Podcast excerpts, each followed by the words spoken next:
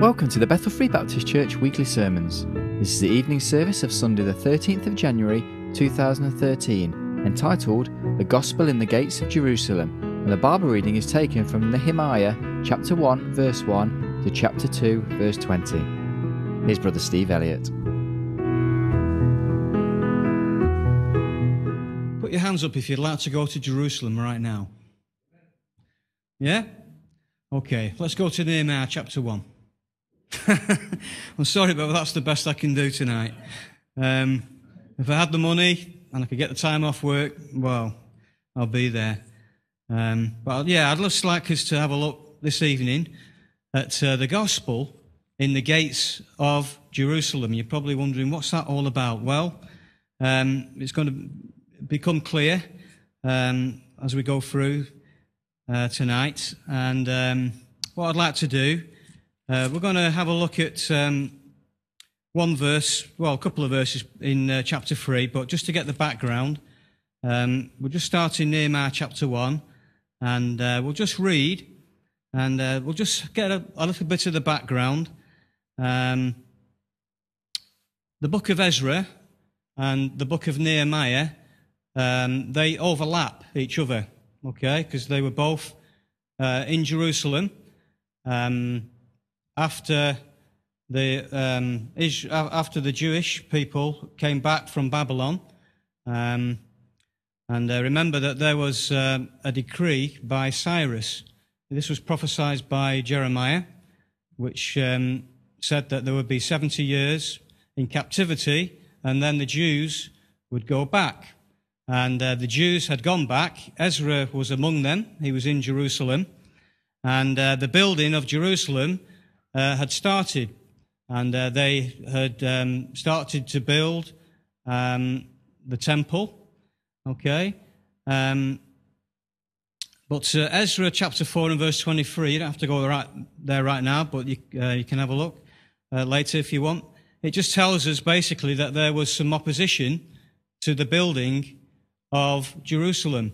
Okay. Um, they had sort of completed the temple, but the city hadn't really been rebuilt, and um, there was a lot of work to be completed.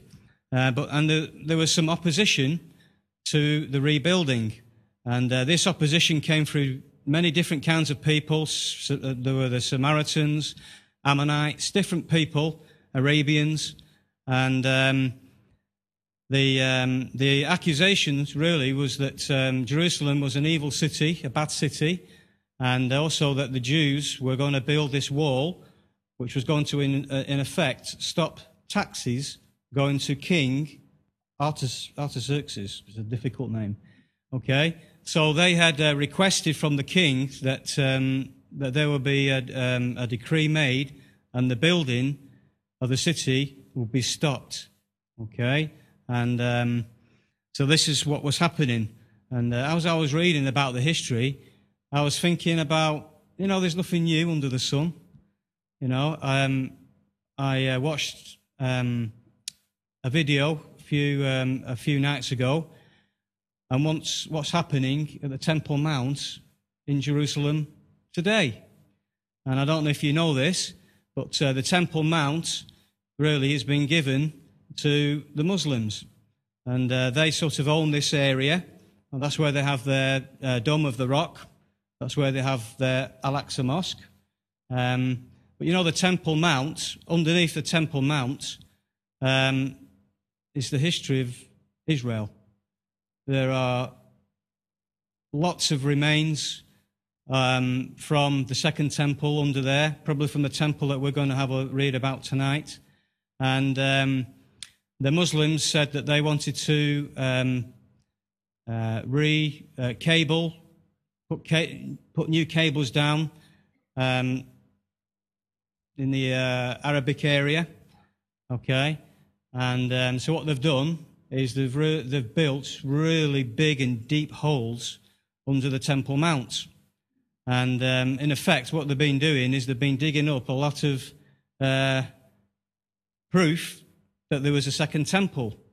And you see, a lot of these Muslims really want to wipe out the memory of Israel from the past They don't want that the, the, that the world would know that there was a second temple there and Israel had a, a, have got a history there. So what they've done is they're digging these holes up and a lot of this stuff um, from the temple is being dumped. And this is thousands of tons of rubbish and archaeological evidence is being dumped um, into the Kidron Valley. And um, the, uh, the Jewish religious Orthodox Jews have got really upset about this. And, um, you know, they're causing, um, you know, some real, um, an outcry about it. And they've been to these areas where this, um, has, this rubbish has been put, and they've taken um, evidence, archaeological evidence from the Second Temple and from this temple that we're reading about tonight to show that the Jews have been there. Um, but there is opposition even today, like there was in the time of Ezra and Nehemiah, for Jerusalem to be rebuilt and for the Jews to live there. And uh, this is where Nehemiah is at. And um, so, in effect, in Ezra 4:23, basically says that uh, this opposition caused um, force was was uh, was uh, came upon uh, the Jews that were trying to rebuild it by force and to seize to seize it by power and force. And uh, this would um, probably mean that they started destroying again um, parts of the city. Okay, and uh, this is where Jeremiah, uh, sorry, where Nehemiah is at. And uh, Nehemiah um, heard of this in chapter one, and he was shocked. I don't think Nehemiah would really be shocked at what happened when the Babylonians came in, because we're talking, uh, you know, quite a few years after this. So Nehemiah would have known all about what had happened um, when the Babylonians came in, which is more than 70 years ago. And it says, uh, as we're going to read in a minute, that, um, you know, that he was shocked at um, what had happened to Jerusalem. It was burnt, um, and, then, and the gates were destroyed and um, broken down. The wall was broken down of Jerusalem. And uh, this was in the year 444 BC.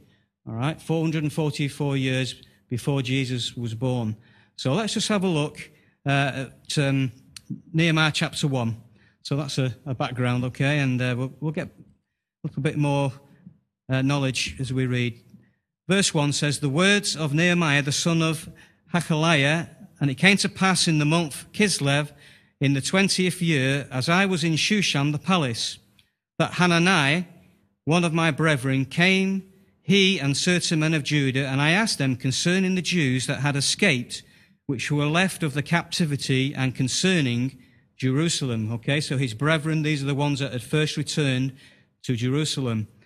Okay, and he's getting news back now about Jerusalem and what's happened. And it says, And they said unto me, The remnants that are left of the captivity there in the province are in great affliction and reproach. The wall of Jerusalem also is broken down and the gates thereof are burned with fire. And it came to pass when I heard these words that I sat down and wept and mourned certain days and fasted and prayed before the God of heaven and said, I beseech thee, O Lord God of heaven, the great and terrible God that keepeth covenant and mercy for them that love him and observe his commandments.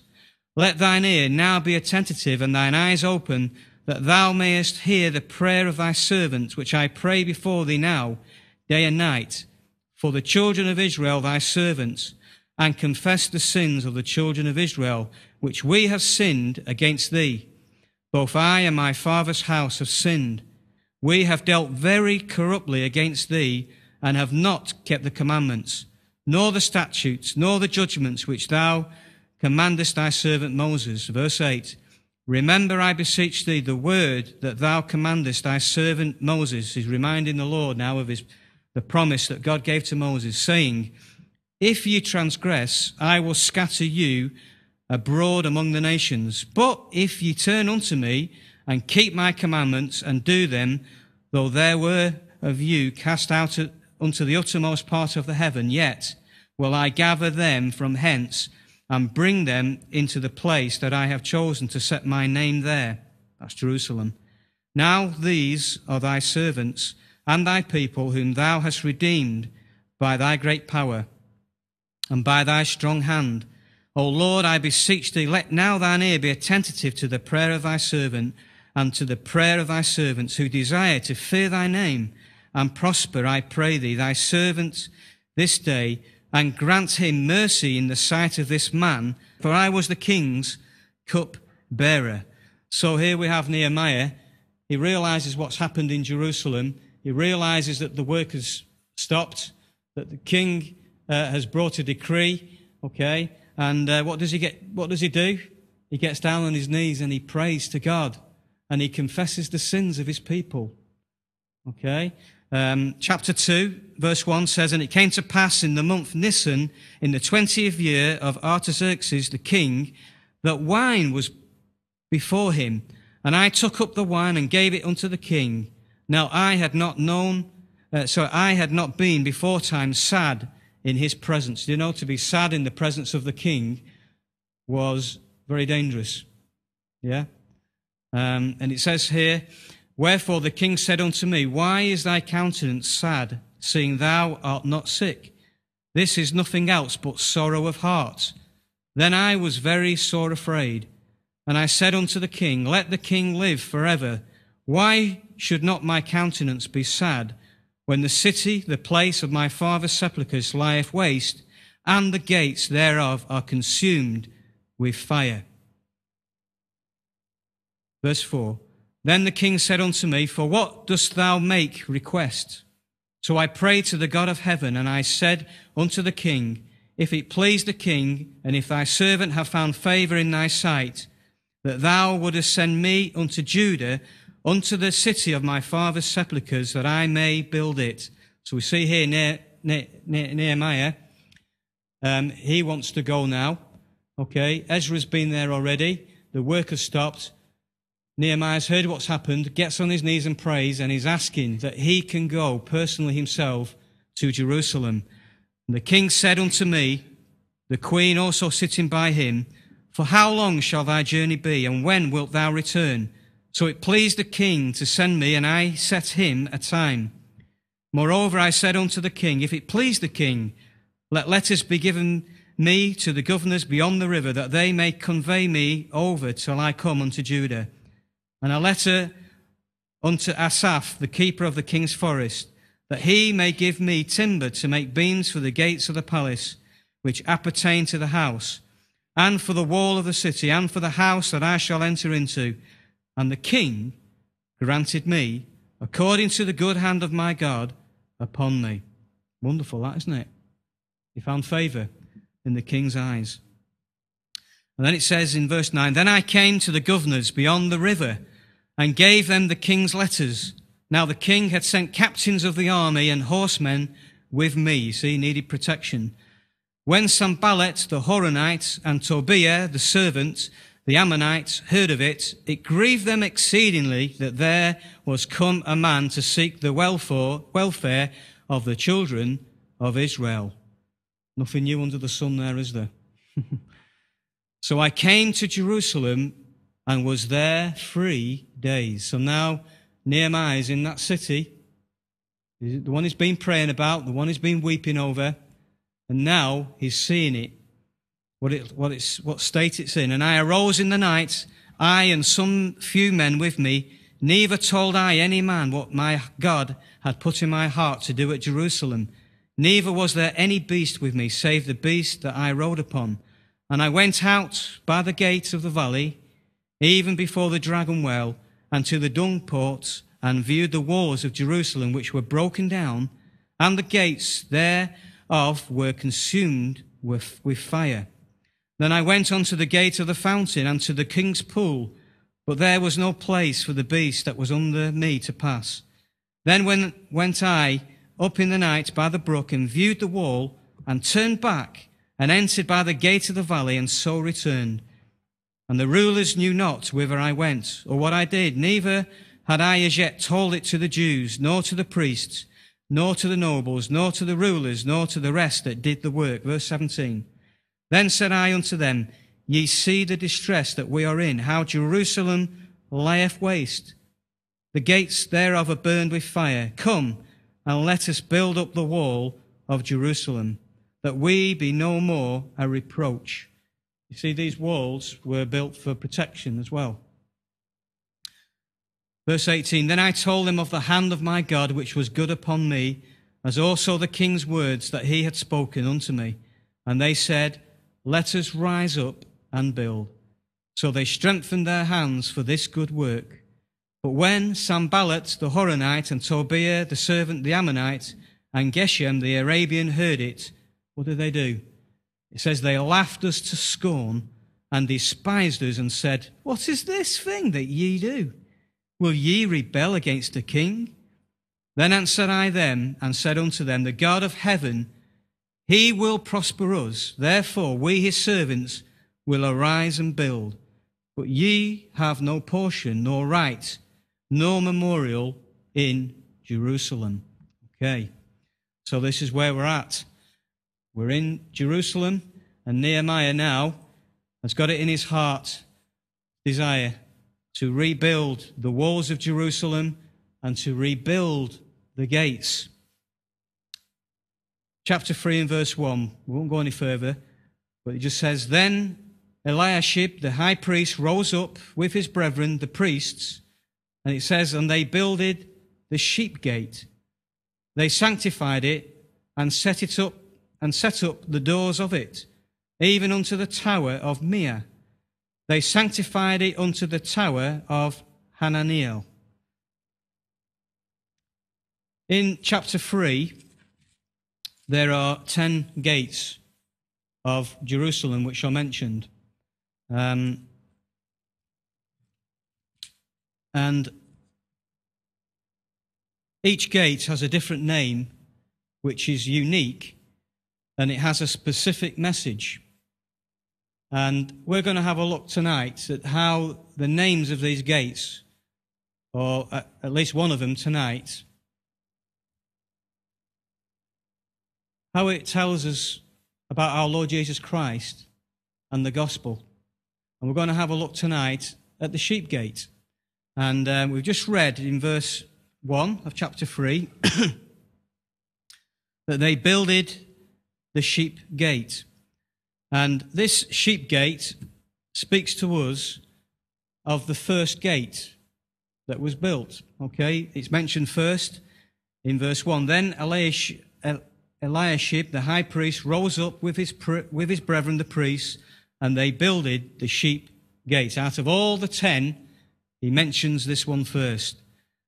Why wasn't the east gate? Why wasn't the fish gate? Why wasn't the horse gates, Why wasn't that mentioned first? Why was that the, be- the, the gate that is mentioned first to be rebuilt? Why, out of all these ten gates, is this gate mentioned first? Well, the sheep gate speaks to us of sacrifice. Um, Hebrews 9 and verse 22 says, and without shedding of blood, there is no remission of sin. This was the gate which the sheep and the lambs, which were used in sacrifice, were brought through. Um, there was actually a um, market in Jerusalem, which would have been very close to the gate. They would have bought these lambs, and then when uh, these lambs were brought for sacrifice, they would have been brought through the sheep gate for the sacrifice. Um, why was this gate? Why would it be mentioned first? You you know, there may be um, a reason behind it? Well, I believe that there was. And I believe that the reason is, is because every, everything with God starts with a sacrifice. Let me just uh, tell you uh, some facts about sheep. Um, in the Bible, they're actually mentioned about 750 times, and they are the one animal that is most familiar in the Bible. Um, sheep are actually well suited for nomadic life. Um, there's not many soft and green areas around Israel if you go there today. and you try and find a nice soft green grass field to sit in, you won't find many. You may find some grass there, but underneath it's very rocky and it's not an easy place to find. But sheep, this is the, the, the, the land, the arid land, the hard land that they live on. Um, sheep are actually very dependent animals.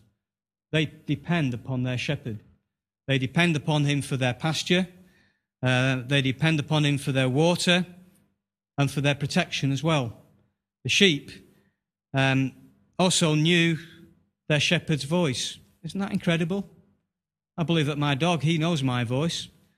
But the sheep, they knew the voice of the shepherd because they were always with him in the fields. Um, and uh, the shepherd, he actually called his sheep by name. He knew each one of them. Um, so sheep were also, they were constantly used for sacrifice to atone for the sins of the people in Jerusalem. Um, I went on a tour when I was in Israel, and uh, this tour took me under the Temple Mount.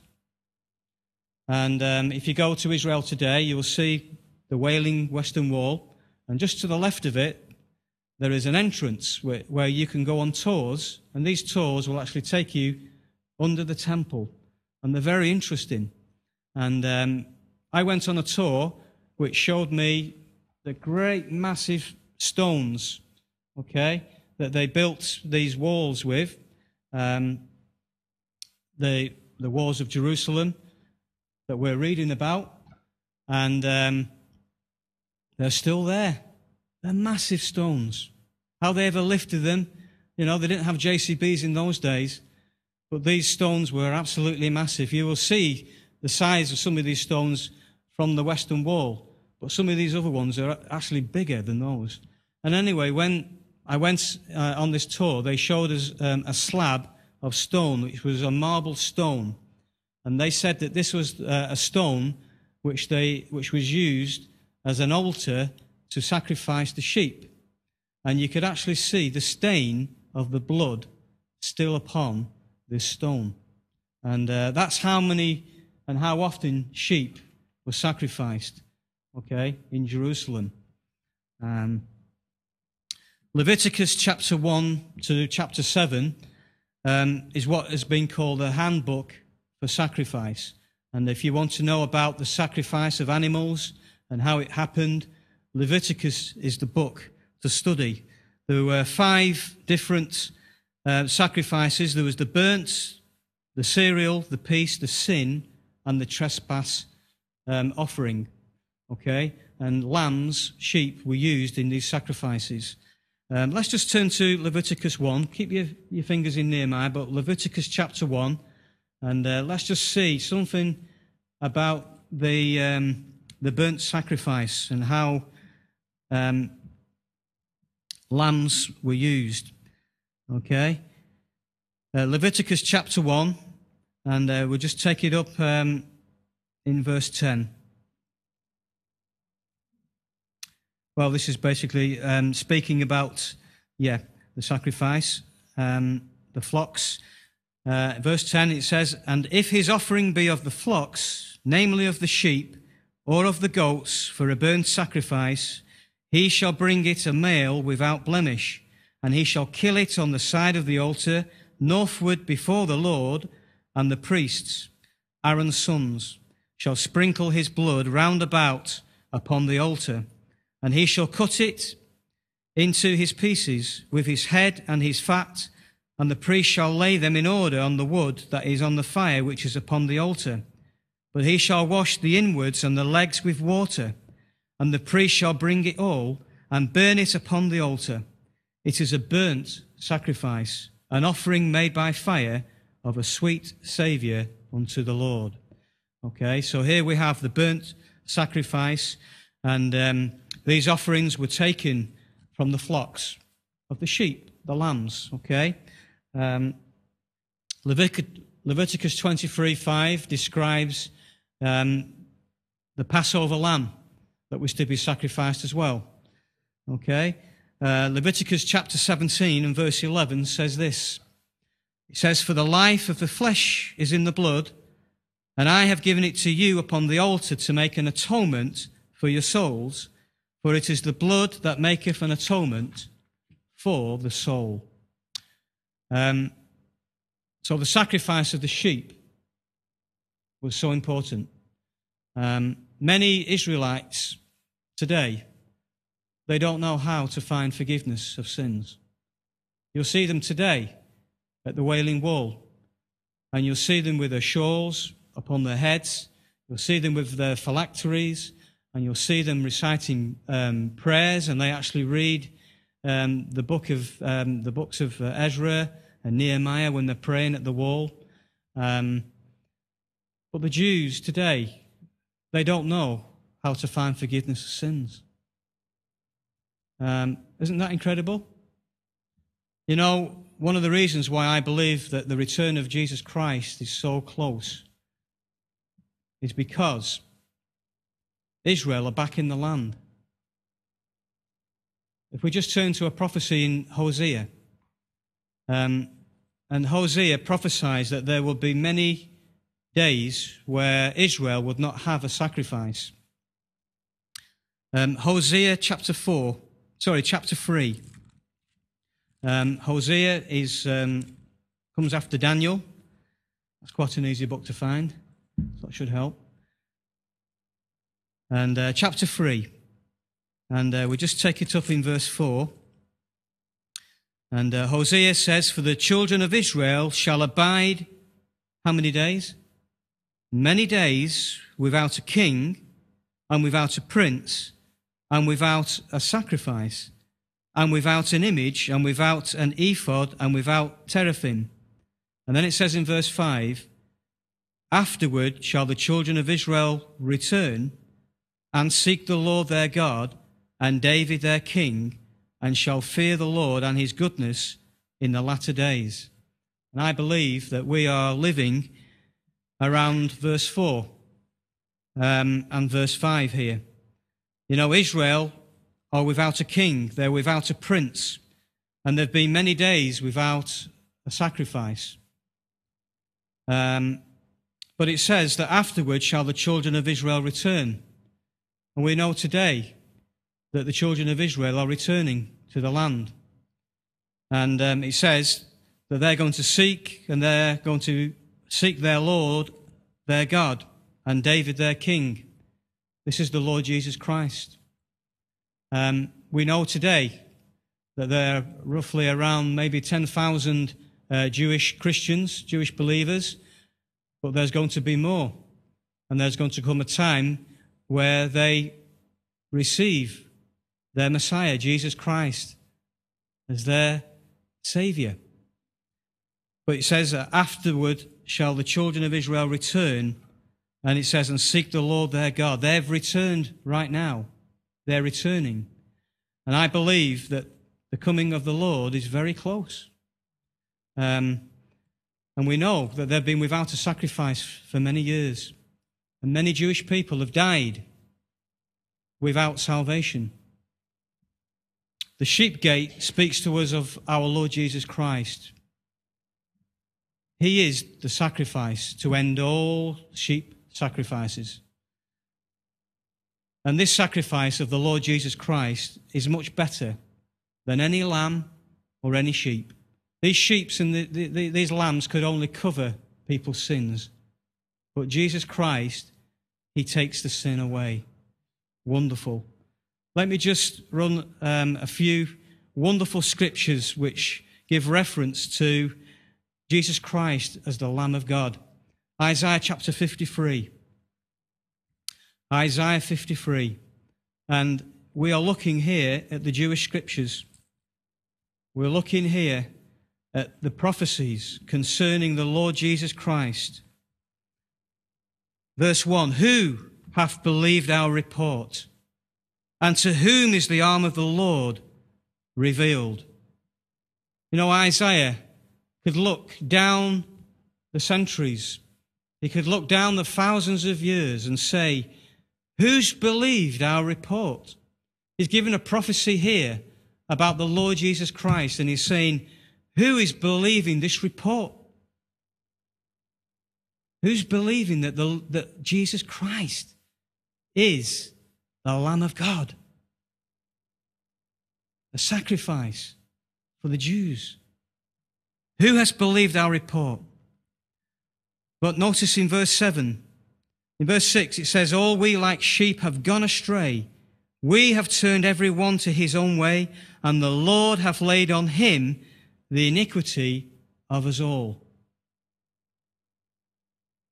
He was oppressed and he was afflicted, yet he opened not his mouth. He is brought as a lamb to the slaughter, and as a sheep before her shearers is dumb, so he openeth not his mouth. This is the Lord Jesus Christ. In his humility, this is the Lord Jesus Christ in his sacrifice for the iniquities of his people, Israel. Who hath believed our report? John chapter 1 and verse 29. John 1 verse 29. And let's just have a look at the witness and testimony of John the Baptist when he saw the Lord Jesus Christ. He says in verse 29 The next day John seeth Jesus coming unto him and saith, Behold, the Lamb of God. John the Baptist knew all about lambs. He knew all about sheep. He knew all about sacrifice. And when he saw Jesus, he said, Behold, the Lamb of God. And what does he go on to say? Which taketh away the sin of Israel. No, it doesn't say that, does it? It says that he taketh away the sin of the world. So we see here that the sacrifice of the Lamb of God is greater and much better than any lamb or sacrifice any sheep can ever do for anybody. The Lamb of God, because he takes away the sin, not just of an individual, he takes away the sin, the Bible says, of the world. His sacrifice is sufficient for every person. For God so loved the world that he gave his only begotten Son. Wonderful. 1 Corinthians 5 and verse 7. What a wonderful verse this is. 1 Corinthians 5 and verse 7. Speaking about um, the Passover. In verse 7, it's speaking about purging out, therefore, the old leaven, that ye may be a new lump as ye are unleavened. And then it says, For even Christ, our Passover, is sacrificed for us. And here is the Lord Jesus Christ typified through the Passover. This is a time where the Jews, even today, they will rid their houses of um, unleavened bread and they will have a clear out. And if you go around uh, Israel around April time, and you go around where they live, you will find around their, their homes. I found something nice once, something they threw out. I found a nice pair of shoes. But they, they, will, they throw out things, old things. These shoes, they didn't look too old to me, but they just threw them out into the rubbish. Uh, and this is what they do. And it's like they want to get the old and they want to get the old out. Out with the old, new with the in. This is what Paul is saying here with the Christian. As a Christian, it's out with the old and it's in with the new. The new man, the new birth. This is what it's all about. And here he's saying, speaking about Christ, our Passover, and then he says he's sacrificed for who? For us. It's tragic, really, that the modern versions will miss those last two words out for us. But Christ Jesus was sacrificed for us, for you, for everyone, but especially for those who are Christians. Wonderful news. He's done it for us. The sheep gates speaks of the Lord Jesus Christ. You say maybe this evening that you're a Christian. But did your Christian life, did it begin with a sacrifice? Did it begin with looking at the Lord Jesus Christ as the Lamb of God, has been slain for you, for your sins as an individual. Because everything starts with a sacrifice with God. It starts with a sacrifice. It started in the Garden of Eden, didn't it? Redemption. Did your Christian life, did it start with the sacrifice of Jesus Christ? Did you see Christ Jesus as crucified on that cross for your sins? Because if you didn't, then you need to go back to the cross and you need to have a fresh look because he was sacrificed for you. I wonder this evening do you know that he was sacrificed for you? Has Christ become your atoning sacrifice? 1 John chapter 1 and verse 9 tells us that if we confess our sins, he is faithful and just to forgive us our sins and to cleanse us from all unrighteousness. No more do we need the blood of a sheep. The blood of Jesus Christ is sufficient for each and every one. It's sufficient for you tonight if you're a Christian. If you have sinned against God, the blood is sufficient for us to have our sins forgiven, to be cleansed. Wonderful. What a wonderful God He is. So the sheep gate speaks to us of the Lord Jesus Christ, but it also speaks to us of sanctification as well. Let's just turn back to Nehemiah chapter 1. Uh, sorry, chapter 3 and verse 1. Sanctification. We read in verse 1 Then Eliashib, the high priest, rose up with his brethren the priests, and they builded the sheep gate. And then it says, they, what did they do? They sanctified it. What does it mean to sanctify? Basically means to set it apart, doesn't it? To make it holy, to make it special. And this was the only gate, as far as we know, that was sanctified and that was set apart. This was the gate through which the sheep were to come through. This was a special gate. This gate was located in, um, around the northeast of the temple. But it was sanctified. And you know, this speaks to us of our Lord Jesus Christ. He is the sanctified one. Hebrews chapter 7. Let's just have a, a look at our Saviour as the sanctified high priest.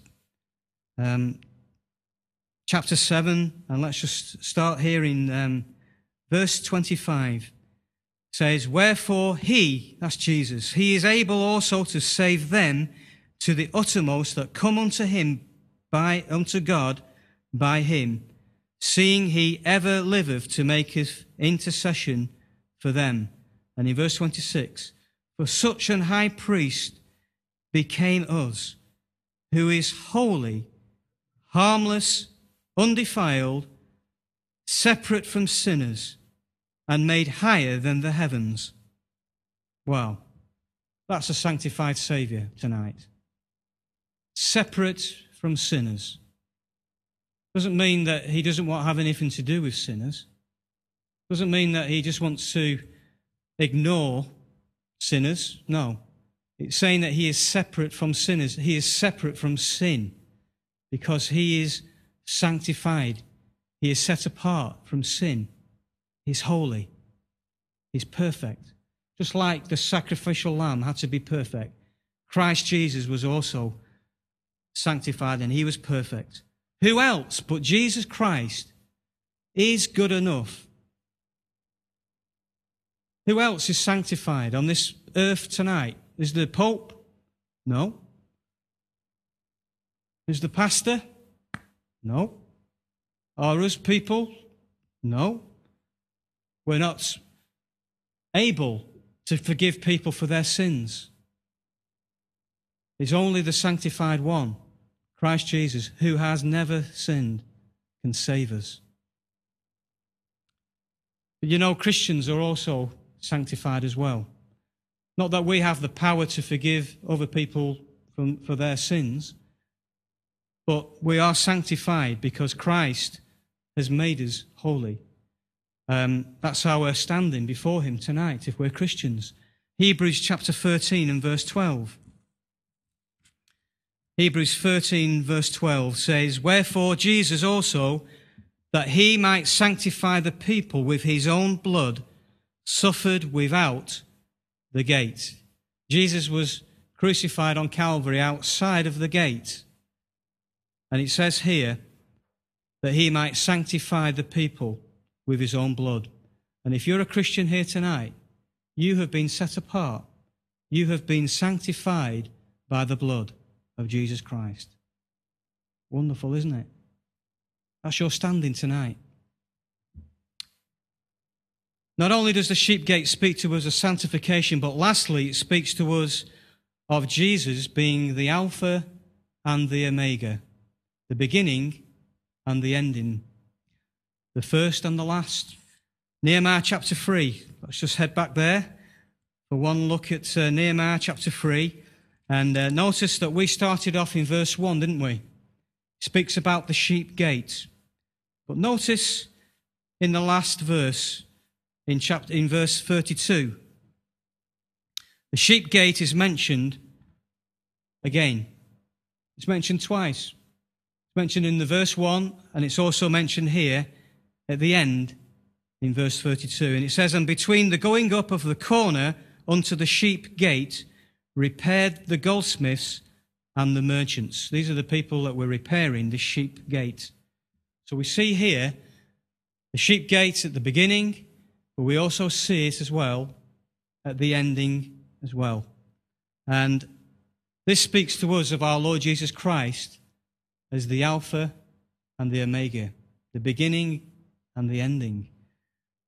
Um, Hebrews chapter 12 and verse 2. Isn't it incredible how we always head back to Hebrews? You know, Hebrews has a lot to say and a lot of light to shed upon the Old Testament. But Hebrews chapter 12, and uh, we just got a couple um, more scriptures just to look at. Um, Hebrews 12 and verse 2. And it says, Verse 1 says, Wherefore, seeing we also are compassed about with so great a cloud of witnesses, let us lay aside every weight and the sin which doth so, doth so easily beset us, and let us run with patience the race that is set before us. And in verse 2, looking unto who? Jesus, the author and finisher of our faith, who for the joy that was set before him endured the cross despising the shame, and is set down at the right hand of the throne of God. Who are we looking at tonight? We're looking unto Jesus. Why? Because he is the author, he is the beginning, the start of your salvation. If you didn't come to Jesus for your salvation, you need to go back to him. You need to go back to the beginning back to the Calvary, back to the cross, on your knees and repent. Jesus Christ is the Son of God. He's the Lamb of God that takes away the sin of the world. We see that here that we are to look to Jesus because he is the author, but he's also the finisher of our faith as well. He is the one who's going to get us through. He's the one who's going to sustain us through our Christian walk.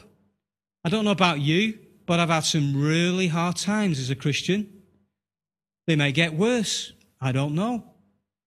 But I know this that Jesus Christ is not only the author of my salvation, but he's the finisher of it as well.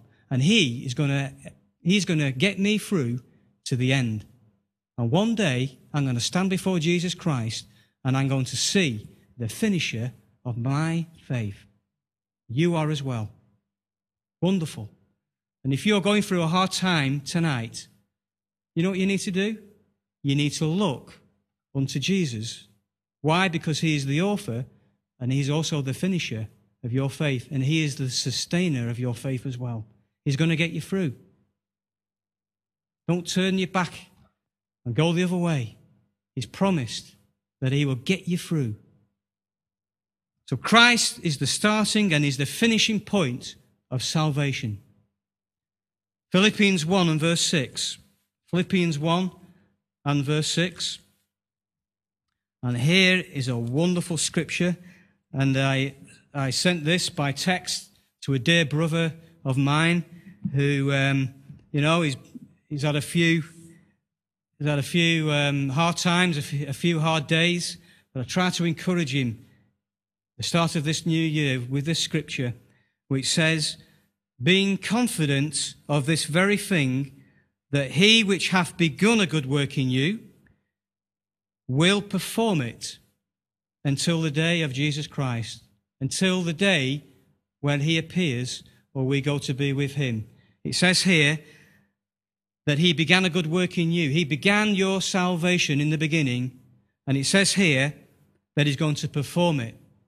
He's going to finish it. He's going to sustain you until the day of Jesus Christ. Isn't that encouraging? Encouraging to me when I read this. He's going to get us through. Confidence is to be found in the one who will be there at the end.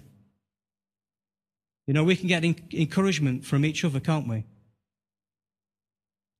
But we're going to get through with Jesus Christ because he's going to be there for us at the end. Wonderful. You know, the book which mentions the lamb the most in the Bible? Pardon? Thank you, Peter. He's been looking at his concordance. 10 out of 10. The lamb is mentioned more times in the book of Revelation than any book in the Bible. It's mentioned 27 times.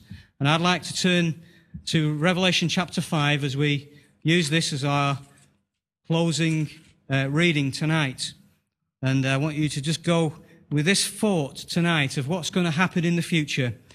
Uh, the sheep gate, it speaks to us of the Alpha and the Omega. Let's just read chapter 5. Verse 1 says, And I saw in the right hand of him that sat on the throne a book, written within and on the backside, sealed with seven seals. And I saw a strong angel proclaiming with a loud voice, Who is worthy to open the book and to loose the seals thereof? And no man in heaven, nor in earth, nor under the earth was able to open the book, neither to look thereon. And what happened next? And he says, And I wept much, because no man was found worthy to open and to read the book, neither to look thereon. And one of the elders saith unto me, Weep not, behold, the lion of the tribe of Judah, the root of David, hath prevailed to open the book and to loose the seven seals thereof. And I beheld, and lo, in the midst of the throne and of the four beasts, and in the midst of the elders, stood a lamb as it had been slain. We're going to see this. We're going to be part of this one day. And in the midst of the elders stood a lamb as it had been slain, having seven horns and seven eyes, which are the seven spirits of God sent forth into all the earth. And he came and took the book out of my right hand, sorry, out of the right hand of him that sat upon the throne.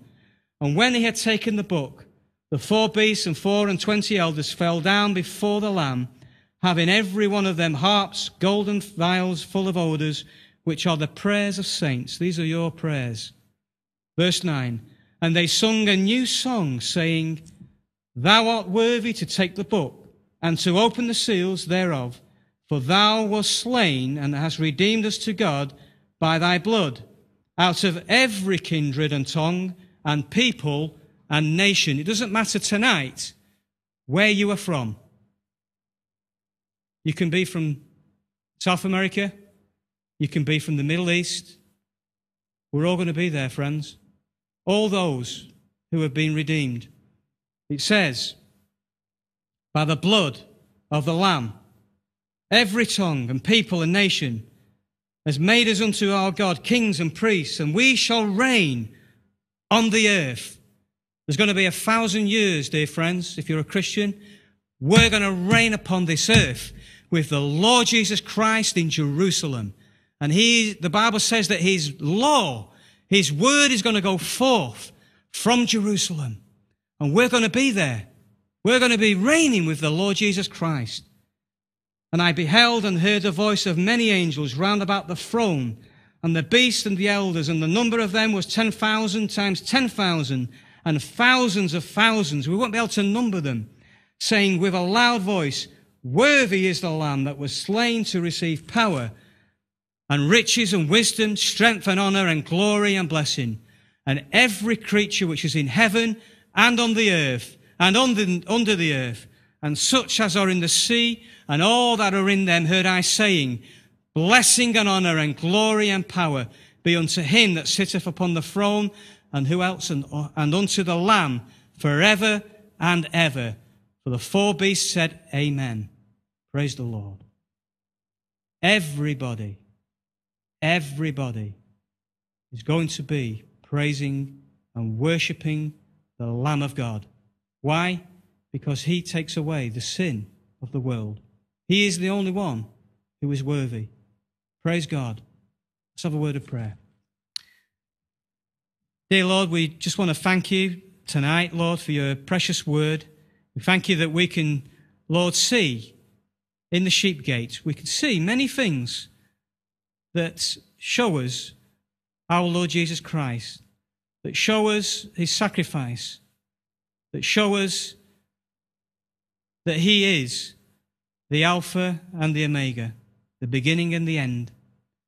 We thank you, dear Lord, that one day that we will see that Lamb who has been slain from the foundations of this earth. And we're going to worship him. We're going to sing, Worthy is the Lamb. Thank you, dear Lord, for that.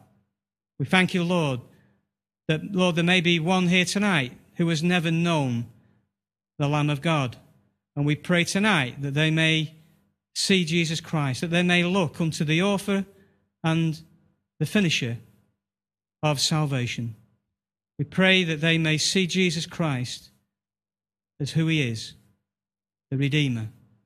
And Lord, for us who are Christians, we pray that we may live those sanctified lives. Help us, we pray, to glorify Jesus.